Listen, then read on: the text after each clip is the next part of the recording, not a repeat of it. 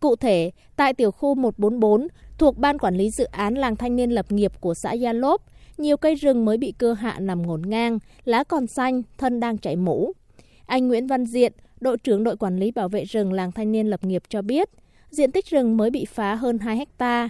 Hiện 1.600 hecta rừng được giao cho đơn vị quản lý, bảo vệ.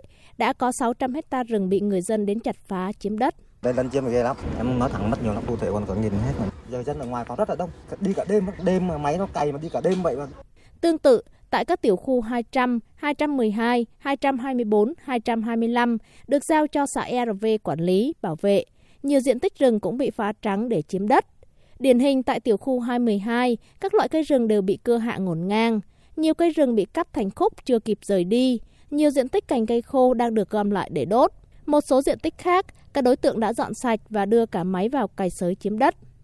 Ông Nguyễn Như Hoàng, hạt trưởng hạt kiểm lâm huyện Esup cho biết, Mặc dù các đối tượng mang cả máy đến cày sới, nhưng chính quyền địa phương và các lực lượng chức năng vẫn không xác định được đối tượng phá rừng.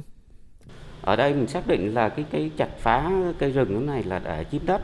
Bởi vì thực tế ra cái diện tích ờ, rừng ở đây là nghèo kiệt rồi, cây rất nhỏ và cong queo không thể sử dụng để làm gỗ được.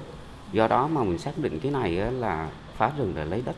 Trước đó, liên quan vụ phá gần 400 hecta rừng ở xã Gia Tầm Mốt, huyện Ea Súp, cơ quan chức năng đã tạm giữ 4 đối tượng để phục vụ công tác điều tra. Cùng với Ea Súp, nạn phá rừng chiếm đất còn xảy ra nhiều tại các huyện Eka, Mật Rắc, Krông Bông và Lắc, tỉnh Đắk Lắc.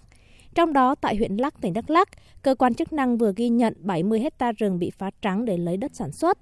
Tại khu vực này, nhiều đối tượng thường xuyên đến giành giật đất đai với chủ rừng, nhưng chậm được xử lý.